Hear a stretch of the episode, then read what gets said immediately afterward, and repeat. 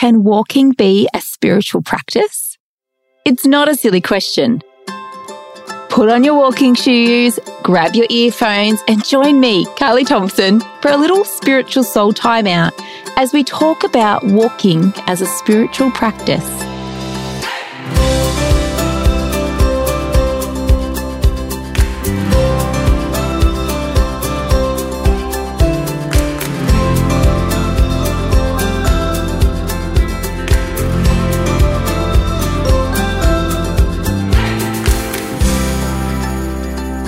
I'm a walker. I am not a runner. So if you see me running, you better start running too because something is not right. I love walking. I wish I walked more regularly, but my self compassion talk tells me to just be grateful for when I get the spare time to. I walk on my own or with a friend or with family. I have loved walking with my family ever since I was a little girl. We'd go on bush walks or beach walks or even on family holidays with the rest of the larger family, the extended family. We'd go for these beach walks after dinner uh, in the summer at a place called Bar, where the the tides would go all the way back out to the ocean. So there was just this massive amount of beautiful beach to run and play on as we'd finish off those last morsels of fresh fish that we've caught from that day, barbecued and delicious, dusk would set in and we'd know it was time to go for a walk. We'd head out barefoot, mozzie spray on, and many feet walking across a vast space of sand. We'd cartwheel, we'd catch march crabs and talk. I'd learn funny things from my nana about my mum as a child. And I'd hear their wisdom of my nan and my aunties and my mother as they chatted the real life stuff. Some stuff I understood, some went over my head. I'd hear my dad and my uncles and my pop jest and play with us, and it was so good. So I have a deeply embedded love and joy associated around walking. And I do the same with my own boys now. I am a boy mum. I have three boys, one in high school, two still in primary school. And I love to take them for walks. I mostly go along our lake. Sometimes they scooter, sometimes they ride bikes, but mostly they walk with me. I find it's a time to explore and notice the little things we practice mindfulness and paying attention. We play games. Sometimes they come with their army gear ready and backpacks on. And we listen and we talk. And I love it. But I've noticed that walking isn't just about the walk, it's about the company, be it the family or friends or Jesus. It's a space to sort out my thoughts with Jesus take captive any thoughts that are not truth. It's a space to bring my soul health, healing, and wellness, to be mindful in creation, to ground myself in the here and now and be grateful. But it's also physical health, fitness, strength, endurance, endorphins, and mental health. And sometimes I walk with an urge to pray over things out of my control. So I'll walk and I'll pray. I'm noticing this more and more as a spiritual practice. A spiritual practice can be defined as any regular and intentional activity that establishes, develops, and nourishes a personal relationship with Jesus in which we allow ourselves to be transformed. Over and over again in the Bible, we see walking as a spiritual practice. In Genesis 3 8, God walked in the garden with Adam and Eve. In Genesis 5:22, Enoch walked with God. In Genesis 6:9, Noah walked with God.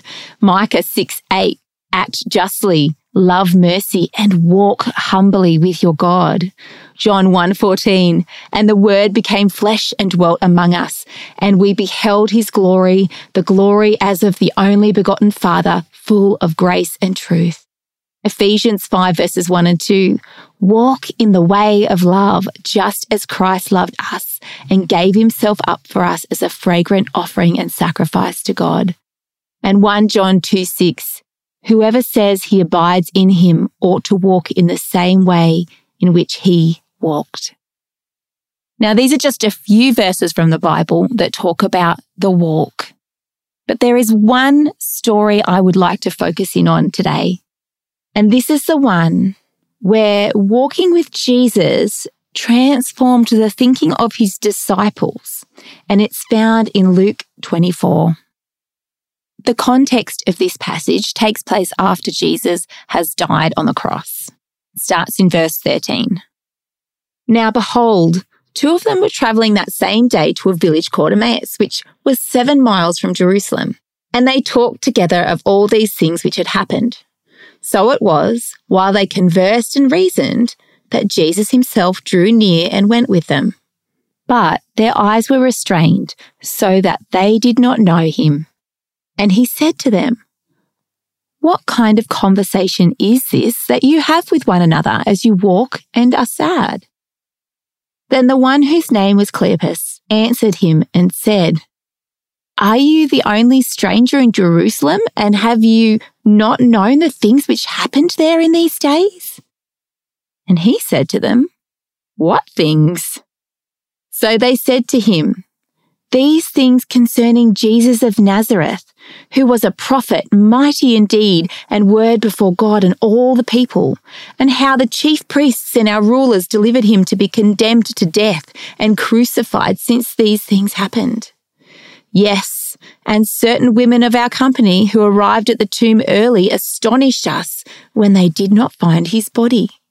They came saying that they had also seen a vision of angels who said he was alive. And certain of those who were with us went to the tomb and found it just as the woman had said. But him they did not see. Then he said to them, O foolish ones and slow of heart to believe in all the prophets have spoken.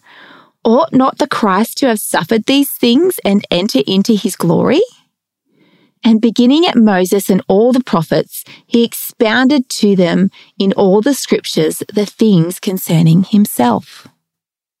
Then they drew near to the village where they were going, and he indicated that he would have gone farther, but they constrained him, saying, Abide with us, for it is toward evening, and the day is far spent. And he went in to stay with them. Now it came to pass, as he sat at the table with them, that he took bread, blessed and broke it, and gave it to them. Then their eyes were opened, and they knew him, and he vanished from their sight. And they said to one another, Did not our heart burn within us while he talked with us on the road, and while he opened the scriptures to us? So they rose up that very hour and returned to Jerusalem, and found the eleven and those who were with them and gathered together, saying, The Lord is risen indeed and has appeared to Simon. And they told about the things that had happened to them on the road and how he was known to them in the breaking of bread. In that simple act of breaking the bread, they realized that Jesus was with them, walking alongside them, and perhaps in the walking, taking some time to reframe the way that they saw what had happened over the last few days. These disciples were so focused on all that didn't go the way they thought it should. They needed a walk and talk with Jesus so that they could see the truth was unfolding before them. Is what they realized later a reframing of the scriptures? A reframing of truth? How often have my own thoughts run wild with, why didn't this go the way I thought it would, Lord? How many times have I believed something about myself or my circumstances that, when reframed by Jesus, transformed the way I saw things? I have been on this lifelong journey with Jesus of transformation. And Jesus has reframed so many of my truths that have literally changed my life. But I'm still walking. I'm still learning. I'm still making mistakes and growing and clinging to Jesus and walking with him and asking him to reframe my thinking. Help me to see things as he does. I'm still asking Holy Spirit to reveal deep beliefs that drive my life decisions and to reframe those beliefs with His Word. Walking as a spiritual practice holds space for Jesus to reframe my thinking. Now, you can choose what you will believe. You can continue to keep living life and making decisions without a second thought. And perhaps you've got a lot of wisdom and experience around all of that. But how much more powerful is it if you take time to walk with Jesus, to invite him into those thinking spaces of your life and see what he has to say? Perhaps there are truths, perhaps there is some wisdom or guidance that he wants to reframe for you I like how Dr. Seuss puts this. He says, You have brains in your head, you have feet in your shoes, you can steer yourself any direction you choose. I don't know about you, but I can easily steer myself in the wrong direction if I'm not taking my time to walk with Jesus and ask for his guidance. This is what the Bible says in Jeremiah 6:16. this is what the Lord says. Stand at the crossroads and look. Ask for the ancient paths. Ask where the good way is and walk in it, and you will find rest for your souls. You will find rest for your souls. If you continue on in that scripture, the last little sentence says, But you said, we will not walk in it. And that's just a little reflection there that delves into how um, the Israelites did not follow the Lord and, you know, ended up in the wilderness for even longer and walking around around in circles. And I don't want to walk around around in circles. I want to keep moving forward. I want my walking with Jesus to be purposeful and growth filled and life changing. You get to choose to walk with Jesus, to let him reframe your thinking. Perhaps your soul is restless in this season. Do you need to hold some space for a walk with Jesus today? Perhaps walking isn't your spiritual practice. Maybe it's tending to your garden and meeting Jesus there, or surfing in the ocean, or attending a Bible study. What practices do you have that establishes and develops and nourishes a personal relationship with Jesus. Thanks for joining me for episode 13 of It's Not a Silly Question, a spiritual soul time out for teachers. If you enjoyed today's episode, can I please encourage you to leave a review? I've had some beautiful feedback from people. Let me just take a moment to read a couple of things.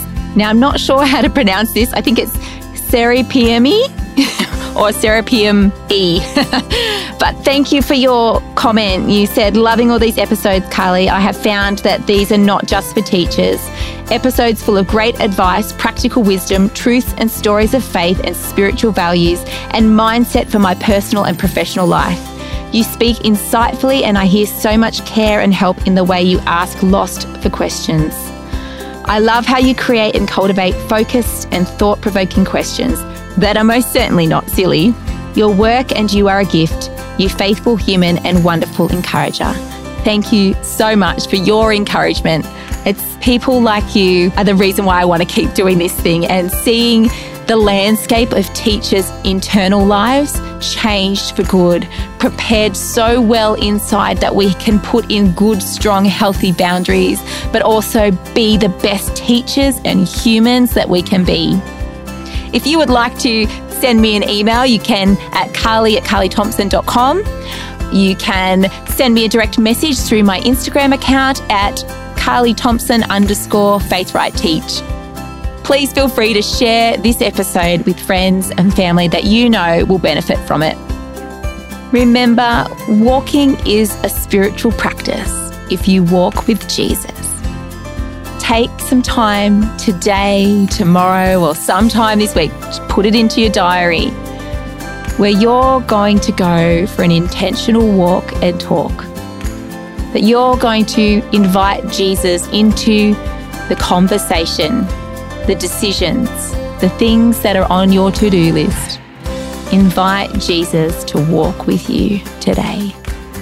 Allow me to leave you with this quote from Dr. Alicia Britt Chole in her book Anonymous Jesus' Hidden Years and Yours about Jesus' walk. Jesus appears to have walked unstressed and unhurried. His peaceful pace seems to imply that he measured himself not by where he was going and how fast he could get there, but by whom he was following and how closely they walked together.